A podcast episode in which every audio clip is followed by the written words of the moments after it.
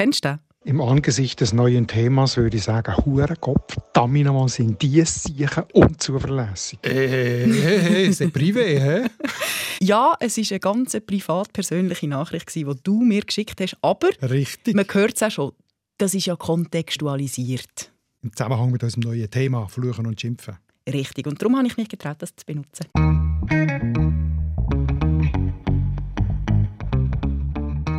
Was gefällt dir denn so am Fluchen?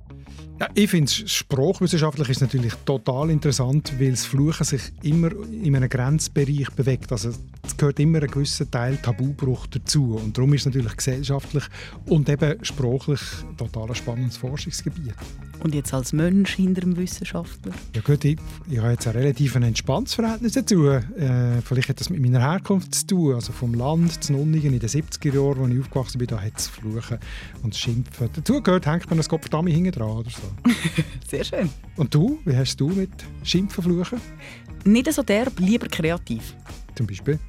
Der abgewichste Hodengnome. der gefällt mir sehr gut. Vom Lukas Zibulski, den du mal interviewt hast. der Immer wieder gut, genau. Immer wieder gut. Aber apropos Kreativität, ich hoffe ja insgeheim schon ein bisschen. Vielleicht lerne ich ja jetzt in den nächsten 25 Minuten auch etwas Neues. Das kann gut sein. Es gibt wahrscheinlich ein paar Beispiele, aber es geht dann schon auch nicht darum, dass ich dir beibringe, wie man richtig derb flucht. Das nicht. Es Nein. nämlich auch Leute die das nicht so wahnsinnig toll finden, dass wir da so wüst reden. Klar, ist eine Grenze, aber ich würde sagen, wir sprechen jetzt einig eine Triggerwarnung aus. Achtung, Achtung, in den nächsten 25 Minuten geht es teilweise sprachlich ziemlich herb zu. Jetzt ist es gesagt. Und jetzt kann ich loslassen mit all meinen Fragen. Also, meine erste Frage. Hat man eigentlich früher weniger und harmloser geflucht als heute?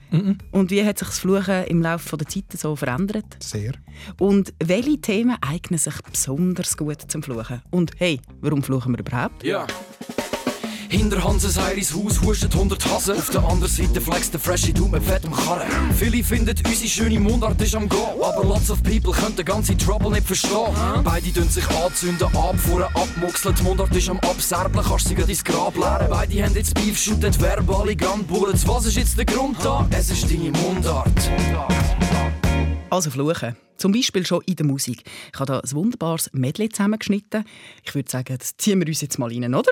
Hallo, ein blöder Siech, ein Glünki und ein Hörmu haben einmal zusammen Krach gehabt, ein riesengroßes Gestürm. Weil der Glünki hat zum Lau gesagt, er sei ein blöder Siech und der ist sofort zum Sörmu, was ja auch nicht jeder mich. Ich bin in meinem Wochenendhäuschen in der Fickt euch Allee.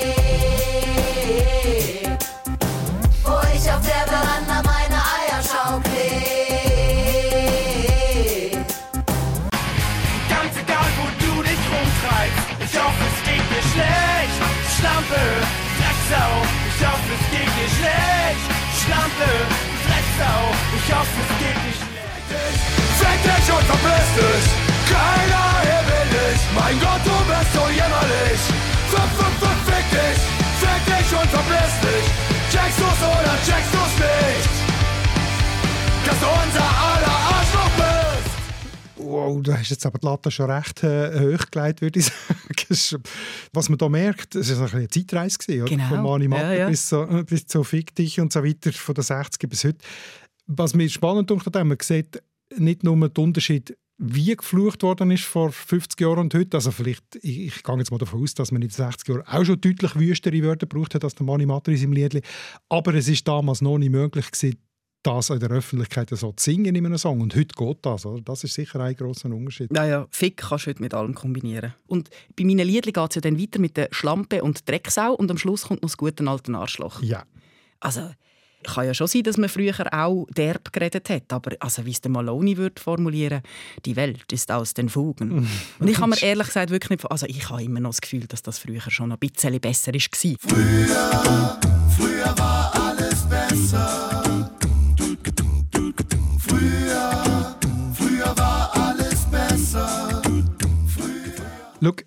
es ist wie bei allem, wenn man ein bisschen genauer anschaut, wird es gerade kompliziert.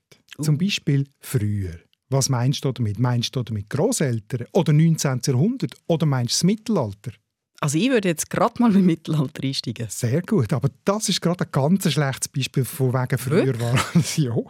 Auf das habe ich mich natürlich schon ein bisschen vorbereitet. Das war jetzt erwartet. Ich habe nämlich einen wunderbaren Artikel gefunden vom äh, Professor Andreas Lötscher. Mhm. Das ist einer der wenigen echten Schweizer Malediktologen, die wir haben. Malediktolog. Mhm. Kann man das studieren? Also es ist kein Studiengang Malediktologie, aber es ist ein Schade. Teilgebiet, ein Teilgebiet von der Linguistik, wo man sich drin kann spezialisieren, Uh. weiterbilden. Gut, aber du hast eben wollen wissen, wie im Mittelalter geflucht Mhm. und geschimpft worden ist. Grosse Überraschung, wie schon angetönt, es ist viel übler als heute. Sogar übler als das, was du vorher abgelesen mit diesen Songs. Ja, jetzt musst aber jetzt, Behaupte jetzt jetzt musst aber Beispiel bringen. Sicher habe ich Beispiele dabei. Lassen wir doch zuerst den Experten selber reden. Eben der Andreas Lötscher, den ich erwähnt habe. Der hat nämlich in den 80er Jahren äh, ein Buch herausgegeben, «Lappi, Löli, blöde Siech», wo es ums Schimpfen und Fluchen im Schweizerdeutschen gegangen ist. Und mit diesem Buch hat er dann 1980 ins Schweizer Fernsehen dürfen, in die Sendung «Karussell» und hat ein Interview gegeben über das Schimpfen und Fluchen und eben auch zum Beispiel darüber, wie man vor 500, 600 Jahren so geflucht hat. Ja, man hat so also ein bisschen primitiv sich ausgedrückt, äh, Pfaffenanschlag oder äh, Hodenvolk, hat man gesagt, oder Schiesskübel. Und dann hat man das Wort Zers gehabt, das ist für Penis, das hat man überall vorne dran hängen. Also zum Beispiel können sagen Zers Schiesskübel oder Zers Viertelkeib. Und äh, ja, man hat so Sachen gesagt wie äh, du äh, unflätiger Schiesskübel, du bist doch einem Hund zum Arsch ausgefallen. So Sachen. Deine Mundart. Hat schon einen gewissen Unterhaltungswert, oder? Definitiv, definitiv. Aber du hörst, oder? Es ist das Sexuelle ist vorgekommen, das Fäkalische und das Religiöse wild gemischt und relativ hemmungslos, oder? Also ich habe schon ich habe ein, ein eigenes Lieblingsbeispiel, das habe ich aber nicht aus seinem Buch, sondern das habe ich auf der Internetseite vom Idiotikon gefunden. Der Idiotikon-Redakteur Christoph Landolt hat dort einmal so eine Serie von historischen Beispielen aus dem 15. und 16. Jahrhundert zusammengestellt. Und mein Lieblingsbeispiel kommt aus einem Zürcher Gerichtsprotokoll von 1421. Und dort heißt es, er siehe ein gehigender Zersfutschelm, und sieht er die Zersfut Pfaffenhuren hab, so könne niemand mit ihm zurechtkommen. Also das klingt schon ein bisschen anders als heute. Ja, ich versuche es mal zu übersetzen. Also zuerst, das habe ich jetzt schon gehört von Andreas gehört, Lötscher, das ist der Penis. Foot, das kann man sich glaube vorstellen, oder? Mhm. Pfaff, das ist der Pfarrer und Huren ist auch klar. Also zuerst Foot, Pfaffen, Huren ist Schwanz, Futz, Pfaffen, Huren. Korrekt, korrekt. Hättest du einfach noch so eine Triggerwarnung gegeben vorher, jetzt ist es halt schon Sport. Nein, ich habe ja am Anfang gewarnt, eines muss länger, sonst bin ich da immer nur am Warnen. Okay. Ja, Das geht nicht. Dann ist in dem Fall früher mit Zers und Foot auch schon recht sexualisiert geflucht worden. Mhm. Du hast ja gesagt, Fluchen und Schimpfen hat etwas mit Grenzen und Tabu zu tun. Ist in dem Fall Sex ein Tabu gewesen denn? Ja, Sex ist immer ein Tabu, oder? Also Gesch- Geschlechtsorgan, Geschlechtsverkehr, das ist immer stark sozial mit Verbot oder mit Regulierungen belegt oder mit Tabus. Oder? Es ist einfach nicht immer gleich, es wandelt sich. Aber interessant ist eben, dass im Mittelalter offenbar im Deutschen sehr explizit auch mit sexuellen Tabubrüchen geflucht worden ist, anders als eigentlich heute. Ein Beispiel noch aus dem Glarnerland im 15. Jahrhundert «Gehi dein Mutter». Das verstand ich jetzt nicht. Also das erste nicht. Gehi, oder? Gehien ist ein Verb. gewesen. Das ist unser Gehien. Heute Ja, eben es okay, aber das ist ja kein Fluch. Damals hat Gehien unter anderem Unzucht treiben bedeutet, also verbotene Sex haben. Also Gehi, deine Mutter, ist nichts anderes wortwörtlich als heutige Fick deine Mutter. Ich habe jetzt ehrlich gesagt gemeint, dass eben so, so Sachen wie «Fick deine Mutter» eher etwas Neues ist. Aber das klingt jetzt so, dass das gar nicht so neu ist. Also es ist neu für uns in, unserer, in unseren Generationen, oder? In diesen Jahrhunderten dazwischen ist die Art, sexuell zu fluchen, zurückgegangen. Nicht ganz verschwunden, aber sehr, es, bei uns es viel stärker gewesen mit Fäkalien oder mit religiösem zu fluchen. Oder? Ich weiss noch, als ich äh, irgendwann in der Pubertät mal so einen richtigen Wutanfall hatte, in Öffentlichkeit und dem Wichser gesagt habe, habe ich gefunden, oh, das war also schon sehr über Grenzen raus. Gewesen. So Klassiker sind bei uns eher Goppeletti oder dann, wenn es her war, Gottverdammi, also eben die religiösen Flüche Mhm. oder dann eben die Fäkalen, so Seich, Scheissdreck, Arschloch oder so. Aber im Englischen flucht man schon noch viel mehr mit dem Sexuellen, oder? Also Genau. ich denke da an Kant, Dick, Son Ja. of a Bitch oder Motherfucker. Ja, genau. Äh, Dort ist es eben viel weniger zurückgegangen in den letzten Jahrhunderten. Es hat sozusagen eine andere Fluch- und Schimpftradition bildet. Vielleicht kommen wir noch auf das, die Unterschiede zwischen den Ländern und äh, den Kulturen. Interessant ist ja eben, heute kommt das über das Englische und teilweise auch über Migrantensprachen, kommt das wieder zurück ins Deutsche. Oder? Also, Türkisch Amanasi Karim, das ist mir jetzt wirklich sehr fremd, aber bei einer Strassenumfrage hat das ein Junge gesagt, sie brauchen das als Fluch und das bedeutet eben auch äh, «Fick deine Mutter». Und das ist eigentlich so, dass «Fick dich» oder so, oder «Ich gebe Fick drauf», das ist eigentlich anstelle vom «Leck mir am Arsch» und das zeigt, wie es sexuelles, fäkalische so am Verdrängen ist, sagen wir es jetzt mal so. Spannend finde ich ja auch die ganzen Mischungen. Das hat ja der Andreas Lötscher auch schon gezeigt. Geschlechtsorgan und Fäkalien, das wird ja wild gemischt. Ein zehrs Scheissköbel zum Beispiel. Ja, genau. Was hat es denn mit den Fäkalien auf sich? Ja, die sind genau wie die Sexualität natürlich grundsätzlich gesellschaftlich restringiert oder tabuisiert oder, oder, oder reglementiert. Aber im Mittelalter, also mein Bild vom Mittelalter ist, dass man dann schön gemeinschaftlich ist, das Geschäft verrichten, öffentlich quasi. Ja, aber es ist natürlich trotzdem tabuisiert gesehen. Also man hat ja dann schon gewusst, dass das Pfui ist, dass das stinkt und vielleicht sogar auch, dass Krankheiten von dort kommen und so. Oder also auch wenn man das vielleicht gemeinsam auf einer Bengelscheissung gemacht hat, wie du das ein bisschen romantisch dir vorstellst, mhm. ist das gleich ein Thema gewesen, das Grenzen hatte. Ich verstanden. Jetzt nochmal, wer ja auch äh, Teil davon war, ist der Pfaff, der Pfarrer, oder? Ja. Das ist der Pfarrer. Genau. Also religiöses Fluchen ist eigentlich in unseren Breitengrad jahrhundertelang eigentlich das Schlimmstmögliche gewesen. Und zwar aus zwei Gründen. Einerseits ist die Kirche ein Teil der Obrigkeit gewesen. also wie die weltliche Herrschaft hat es die kirchliche Herrschaft gegeben, also die Obrigkeit und Pfarrer und Kirche beschimpfen ist in dem Fall eine Obrigkeitsbeleidigung gewesen. Und zum Zweiten hat mir natürlich den Leuten die Bibel eingerichtet und dort steht, zweites Gebot, du sollst den Namen des Herrn, deines Gottes, nicht missbrauchen. Also wenn du mit Gott fluchst, ist das eigentlich gegen die Bibel. Es ist Blasphemie und damit es auch direkt an die Seelenheil. Und äh, darum gibt es eben auch so ganz viele verhüllende Formen, so wie eben das Gott für Deckel, Gott für Tore oder Gott Fritz Studenbeck nochmal und alle die, die es da gibt, dass sie eigentlich Flüche mit Gott, die so tun, wie wenn sie doch nicht so richtig mit Gott wären. Das ist spannend. Du hast jetzt gerade zwei Punkte angesprochen. Also ich kann mir vorstellen, dass man dann eben im Zweiten Reich, im Himmelreich, dann bestraft worden ist für so Sünden. Aber jetzt nochmal zum Weltlichen zurück. Genau. Du hast gesagt, Obrigkeit. Ist denn das bestraft worden? Ja, Schimpfen und Fluchen hat zu den Zungensünden gehört. Also so wie äh, Meineid oder Verleumdung oder Verrot oder so. Das ist ja auch heute noch justiziabel. Oder? Und damals hat aber auch Verhöhnen von der Obrigkeit und Gotteslästerung, das hat eigentlich auch zu diesen Zungensünden gehört. Und im schlimmsten Fall hat es sogar eine Todesstrafe gegeben für so etwas. Jesus. Im besseren Fall ist der Zungen abgeschnitten. Oder das ist der bessere Fall. Nein, oder, also. oder, mit einem glühenden Eisen Zunge verbrennt. Oder dann sie oh.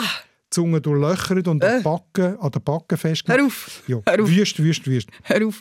Typischerweise, Nein, typischerweise hat das nur die bereicht, die sich nicht haben können loskaufen können. Also das sind nur die Armen, die dann richtig dran kommen mit so Sünden. Die Reichen haben sich können loskaufen von der, von der eigentlichen Strophe. Hat man sich nicht mit einem Rosenkranz können loskaufen Oder zwei, drei Rosenkränze? Doch Ave schon. Maria. Natürlich, aber äh, ja, es ist halt eine Frage von der Schwere vom Vergehen und von der, vielleicht auch wie oft und wie stark und so weiter, bis das dann halt da plötzlich der Rosenkranz und Ave Maria nicht mehr lenkt. Und es ist natürlich auch eine Züchtigungsmaßnahme.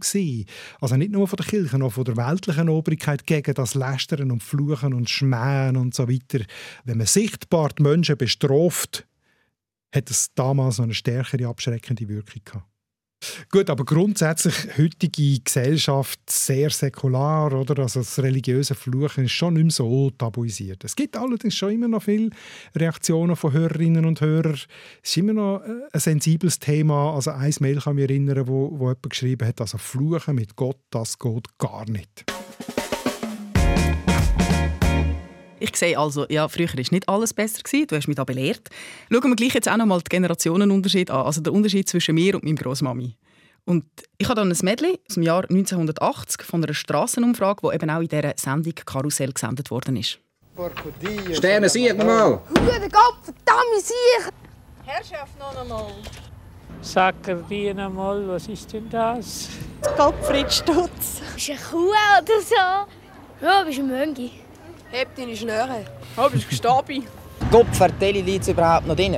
Ehrenwürde Schinkenbrüder. Ah, Ehrenwürde Schinkenbrüder. Kennst du das? Ja, natürlich. Das habe ich auch schon gehört. Ah, das habe ich früher auch gebraucht, aber ich weiß, das habe ich von einem Zürcher. Gehabt. Lustig. Das, Du hast gemeint, das sei dein Privatpersönliche. Ich dachte, das sagt er erfunden, aber ist offenbar weiter. Aber es ist typisch, das meiste, was wir hier gehört haben, 1980, war schon noch ein religiöses Fluchen, oder? Ja. Porco Dio, italienisch, Schweinegott. Sacre Dio nochmal, Sacre Dieu. Das kommt von Sacre Dieu, also geheiligter Französisch. Gott. Französisch. und Oui. so. Gut, dann so Möngi, Gstabi, das ist damals in, das sagt mir jetzt heute aus äh, Political Correctness eher vielleicht nicht mehr. Ja, das wäre heute Lauch. Ja, die armen Leute. Vergleichen wir doch mal mit der Straßenumfrage, die du gemacht hast, vor zwei Jahren, glaube ich, gell? Ja. In Basel. Die Basel in der Freien Straße. Missgeburt ist so ein Klassiker. Oder wenn man sogar noch weiter will gehen will, kommt auch die Mutter ins Spiel. Sagt man, du Hurensohn, du Nuttensohn. Aber sehr verbreitet ist heutzutage auf Türkisch. Amana Sikerim oder so Sachen. Fick deine Mutter oder so. Sag so, du Fotze, aber das ist ja nicht so wirklich richtig ernst gemeint. Wenn ich gesagt habe, Amana Sikerim, oder, dass es sogar ein Deutschschweizer ohne türkische Ja. Wurzeln das braucht. Oder eben Missgeburt, das ist vielleicht das, was früher nicht der Möngi war, so Mhm. auf körperliche Gebrechen und so. Also es, es hat sich verschoben und gleich ist einiges noch gleich, aber Hat man dann eigentlich immer in allen Schichten geflucht? Gut, wie das ganz früher war, ist nicht so einfach zu sagen, weil man hat ja aus der Zeit, wo wir vorhin darüber geredet haben, Spätmittelalter, keine Sprachaufnahmen natürlich, keine Alltagsgespräche und die Gerichtsprotokolle, die sind natürlich ein Spezialfall, wenn es dann eben irgendwie entgleist ist, das kann man nicht so leicht sagen, aber man kann das Ganze kann man anschauen mit dem Prozess von der Zivilisation, wie das der äh, Norbert Elias in seinem berühmten Buch über den Prozess der Zivilisation beschrieben hat. Er hat vor allem Benimmbücher, so Knickes aus allen Zeiten angeschaut und geschaut, was man dort darf und was verboten ist und äh, was man soll und was man nicht soll. Und da kann man beobachten, dass das Ganze so äh, ein permanenter Verfeinerungsmechanismus war, ist, der von den oberen Schichten ausgegangen ist, also von den Adligen in, in den umliegenden Ländern. Bei uns sind es vielleicht mehr so die städtischen Patrizier gewesen, die sich vom Plebs sozusagen haben wollen abheben, indem sie eben ihre Sitten und Gebrüche immer ein bisschen mehr verfeinern und Sachen nicht mehr machen. Und der Plebs, der ist nachgekrochen. In Anführungszeichen. Zu dem eh besser. Hat dem natürlich Ja. nacheifern. Also sagen wir jetzt mal, die bürgerlichen Schichten haben natürlich auch aufsteigen sozial und haben das dann nachgemacht. So Und das- gegenseitiges Aufschaukeln. ja, genau. Das hat dann eigentlich so ein bisschen dazu geführt. Und zu deiner Frage zurück, dass das nicht in allen Schichten gleich ist, ja, da kann man da damit sagen. Also je nachdem, wer wenn wie stark hat wollen den oberen nacheifern oder wie stark die oberen weg sind mit neuen Benimmregeln und so weiter, hat das dann einen Unterschied zwischen den verschiedenen Schichten gegeben. Und daran sieht man, dass das ganze die Schamgrenze, was erlaubt ist und was man vertreibt und was nicht, permanent nach oben getrieben hat. Oder? Und das sieht man eben in diesen Benimmbüchern. Das finde ich sehr interessant. Kannst du mir dann mal so ein Beispiel geben, wie man sieht, dass sich das permanent so aufgeschaukelt hat? Im einen Benimmbuch ist im früheren ist vielleicht gestanden, du darfst nicht an Hausecken schiessen. Solche Verbot gibt es tatsächlich ganz vielseitige, oder? So wie äh, öffentliche Bedürfnisse verrichten und so weiter, dass man das nicht sagt. Nicht an Hausecken, einfach Und im an die gleich- Fassade. so? Und im gleichen Benimmbuch, vielleicht 50 Jahre später, ist dann sicher nicht das Wort Schiessen gebraucht worden, weil das Sondern? inzwischen äh, schambehaftet ist, sondern vielleicht Notdurf verrichten. Uh. Oder es ist gar nicht mehr erwähnt worden, sondern nur noch vielleicht, man darf nicht mehr öffentlich urinieren, weil nämlich das andere gar niemand mehr gemacht hat. Und an diesen äh, Unterschied über die Jahrzehnte über sieht man, wie sich die Schamgrenze, wie sich das alles immer stärker tabuisiert hat. Bitte keine Fäkalien parkieren. So würde es heute heißen vielleicht. Genau. Ah, sehr schön. Wir haben jetzt gehört, dass eben die Engländer viel mehr so mit Sex fluchen, oder? Fuck, Kant, Motherfucker. Mhm. Ich habe gehört, die Holländer auch so ein bisschen. Wir haben es schon gehabt bei den falschen Freunden, von den Klöten, gell? Mhm. Oder Küt. Küt, was heisst Küt? Fotze. Das ist jetzt lang gegangen. Soll ich sagen oder soll ich Ich nicht sage, sagen? ich sage, es hat immer noch eine gewisse Zungenhemmung bei diesen Wörtern. Gut. Ah, also die schön. Holländer können sagen, Kütbuck. Das heisst eigentlich, bei uns würde man sagen, so ein Schissbuch und bei ihnen heisst es Futzenbuch. Oder ein Italiener, wenn der einen anderen so beschimpft, aber nicht richtig böse, dann sagt er... Cazzo. Genau, heisst eigentlich... Schwanz. Ja, ging nicht im Deutschen, oder? Da sagst du Lau, Sörmut, blöde Sicht, Dubu. Ist ungefähr auf dieser Stufe, so wie Mhm. ich weiss. Gazzo ist jetzt nicht das mega, nein. Aber du Schwanz kannst du im Deutschen nicht sagen, oder? Mhm. Hat denn eigentlich jetzt in dem Fall jedes Land so seine Fluchkultur? Schon ein bisschen, ja, kann man schon sagen. Das ist schön. Also die Holländer zum Beispiel, die sind ein gutes Beispiel, die beschimpfen sich auch noch, indem sie sich Krankheiten anwünschen. Das ist etwas, was man bei uns jetzt nicht macht, oder? Krieg der Pest. Krieg die Pest. Ist nicht nett. dass du Pest überkommst, oder? das wäre jetzt bei uns, im Deutschen wäre das «Hol dich der Teufel», oder? Wenn man jemanden verwünscht, oder wir würden sagen «Leck mir am Arsch» oder so, aber die Holländer sagen «Ich reich der Pest».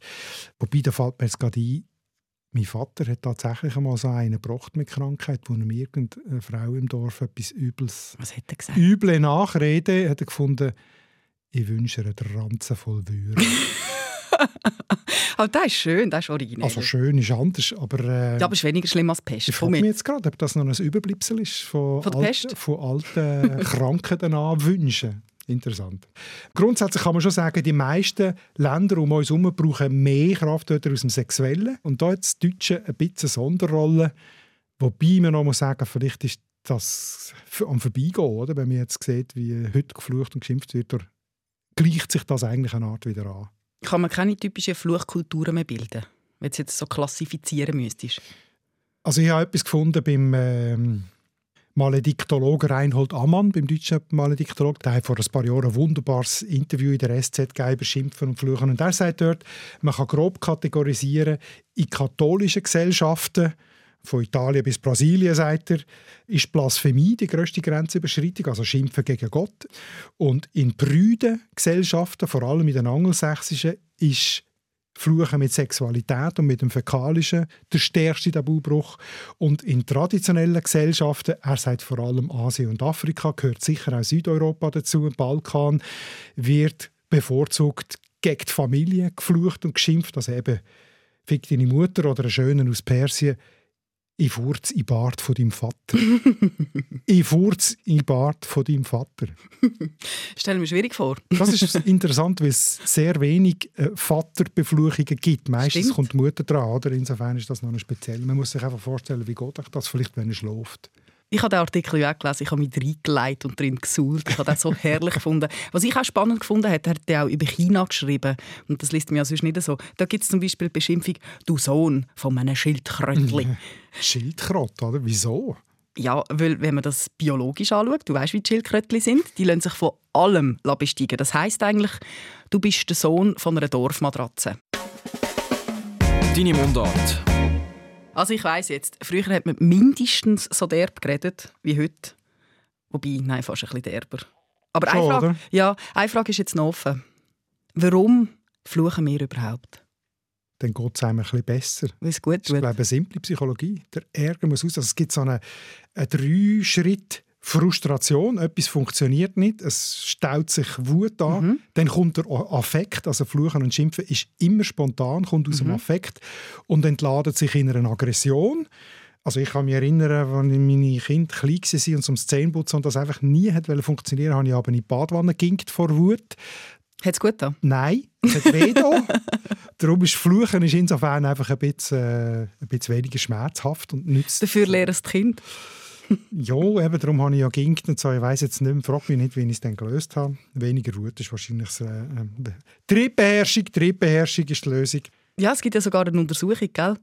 dass wenn man flucht, dass man dann mehr Schmerz vertreibt, oder? Genau, das äh, haben sie gemacht mit Leuten, die ihre Hand haben müssen in eiskaltes Wasser heben und schauen, wie lange halten sie es aus ohne Fluchen. Und dann haben sie, haben sie geschaut, wie lange haben es die gleichen Leute aus mit ganz heftigem Fluchen. Und zwar muss es echtes Fluchen sein, also tabubrechendes Fluchen. Und siehe da, sie haben viel länger ausgehalten. Also so verhüllendes Zeug wie irgendwie ähm, Schafziegel oder so, das geht dann nicht. Das hilft nichts. Nein, Scheibenkleister, Kopferdori, das legt nichts. Es muss richtig über Grenzen gehen. Der Andreas Lötscher hat ja 1980 auch eine Prognose gewagt. Und ich bin sehr gespannt, was du da dazu sagst. Es ist wahrscheinlich eher im Abnehmen begriffen, weil die Dienstleistungsbetrieb, äh, das, da muss man immer höflich sein. Das gehört zum Geschäft, dass man den Kunden oder so nicht beleidigen tut. Ähm, und insofern wird das Fluchen eher, äh, wahrscheinlich zurückgehen. Hat er recht? Ja, er hat schon recht und gleich auch nicht. Oder? Einerseits Ja hat und natürlich nein. recht. Ja und nein. wir sind in einer Dienstleistungsgesellschaft und äh, wir haben immer mehr Kontakt zu fremden Leuten. Es gibt immer mehr Öffentlichkeit und weniger Privatheit. Das ist ja so. Also das ist eigentlich alles fluchfindliches Umfeld, kann man Mhm, so sagen, stimmt. oder? Dieses Gespräch wird zu Qualitätszwecken aufgezeichnet. Zum Beispiel, oder wie man sich selber darstellt, permanent auf den sozialen Medien und Mhm. so. Aber auf der anderen Seite haben wir auch gesehen, dass eben das erste Beispiel, das du abgespielt hast, Musik, Hip-Hopper-Sprache, wie die Jungen reden und so, oder auch in Filmen, oder? In amerikanischen Filmen, dort wird so wüst geflucht und geschimpft wie noch nie vorher. Also vielleicht ist es auch eine gewisse Bigotti-Haltung, also nach außen, der Schein wird gewahrt, redet man gesitteter als früher, aber, Aber das Fluchen Kulisse. Schimpfen ist Oh. immer noch brodelt im Untergrund. Es ist halt ein menschliches Bedürfnis, gell? Genau, wir brauchen ein Ventil. Und du hast ja gehofft, dass du vielleicht irgendeinen neuen Lieblingsfluch lernst in diesem Gespräch. Hast du einen? Was? Zersfoot. Das gefällt mir wirklich sehr gut. Warum? Erstens, man kann es richtig schön fluchen. Wenn man es laut sagt, habe ich das Gefühl, tut es sehr gut. Es Zweitens, wirkt. mm, es versteht es keine Knochen mehr. Das heisst, du kannst wirklich hemmungslos rausballern. Und drittens, ich habe das Gefühl, das ist auch gendergerecht. Weil Zers Foot, oder? Aha, du meinst, weil es Pfeifli und Schlitzli vorkommt. Ja, das spricht doch Männer und Frauen genau gleich Ja, an. stimmt. Das ist doch schon- wunderbar. Und schon hast du ganz elegant zu unserem neuen Thema übergeleitet. Gender? Genau. Also Gender vor allem in der Sprache, oder? Wie schreibt man, wie redet man richtig und so weiter. Genau, und da habe ich das Gefühl, da ist das Pendel im Moment eher Richtung Jesus Gott und überall hat es Fettnäpfchen. Du meinst, da ist der äh, Zivilisationsprozess im Moment am aktivsten? Ich habe so ein bisschen das Gefühl, ja. Ja, es ist kein leichtes Thema. Ja, so ein bisschen schlaflose Nächte. äh, Nein. Wie das dann, dass man sicher kein Fettnäpfchen oder nicht allzu viel Fettnäpfchen. Ich glaube, das ist ein bessere Vorsatz. Weil eins brauchst du sicher. Nein, aber Jesus Gott, du musst doch jetzt keine schlaflosen Nächte haben. Wir haben ja einen wunderbaren Gast eingeladen. Das stimmt. Die Anna Rosenwasser.